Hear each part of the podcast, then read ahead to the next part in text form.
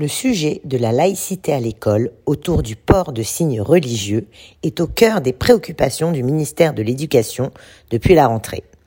En effet, 720 signalements pour des atteintes à la laïcité ont été recensés en octobre. C'est 130% de hausse par rapport au mois de septembre. Une forte part des incidents est liée au port de tenues religieuses l'occasion de faire le point sur ce qu'est la laïcité et quelles sont les mesures envisagées par le gouvernement pour en garantir le respect. En France, la laïcité est un ensemble de principes relatifs à la place du fait religieux dans la société.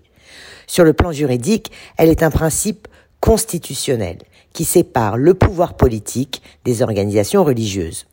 La loi de la République, neutre vis-à-vis -vis du fait religieux, garantit la liberté de culte, proclame la liberté de conscience et assure le pluralisme des opinions religieuses.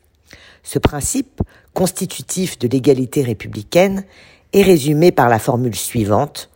La République ne reconnaît, ne salarie ni ne subventionne aucun culte. Une définition simple à comprendre en apparence, mais pas toujours évidente à mettre en application. En témoignent les polémiques récurrentes ces dernières années sur les crèches et leurs petits Jésus dans les mairies, le port du foulard dans les lieux publics, les menus sans port dans les cantines scolaires, ou bien encore la façon dont la laïcité est enseignée dans les écoles. La laïcité est un principe de liberté, liberté de croire ou de ne pas croire. Elle est au fondement de notre société et de notre école qui doit préserver les élèves de tout prosélytisme idéologique, économique et religieux.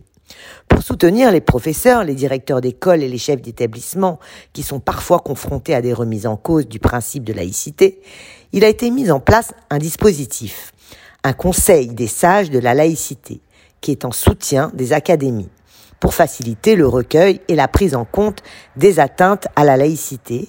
Une équipe nationale offre plusieurs modes de signalement qui garantissent un état des lieux précis. Dans chaque académie, une équipe laïcité apporte aux équipes pédagogiques et éducatives une réponse concrète en cas d'atteinte au principe de laïcité. Elle les forme, les aide et les établissements peuvent réagir de manière appropriée.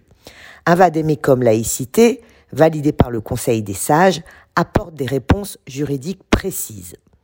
Il est destiné aux chefs d'établissement et aux équipes éducatives et pédagogiques et il prend la forme de fiches pratiques qui rappelle le sens de laïcité.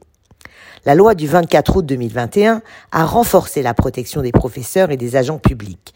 L'amendement, dit Samuel Paty, prévoit que le fait d'entraver d'une manière concertée et à l'aide de menaces l'exercice de la fonction d'enseignant est puni de trois ans d'emprisonnement et de 45 000 euros d'amende.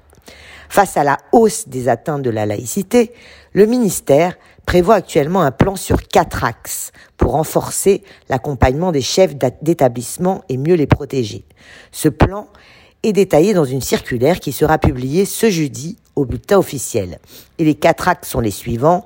Sanctionner systématiquement et de façon graduée le comportement des élèves portant atteinte à la laïcité, renforcer la protection et le soutien au personnel, appuyer les chefs d'établissement en cas d'atteinte, renforcer la formation des personnels et en premier lieu celle des chefs d'établissement. Espérons que ces nouvelles mesures permettront de garantir la pérennité de la laïcité en France et éviteront de nouveaux incidents dramatiques dans nos écoles.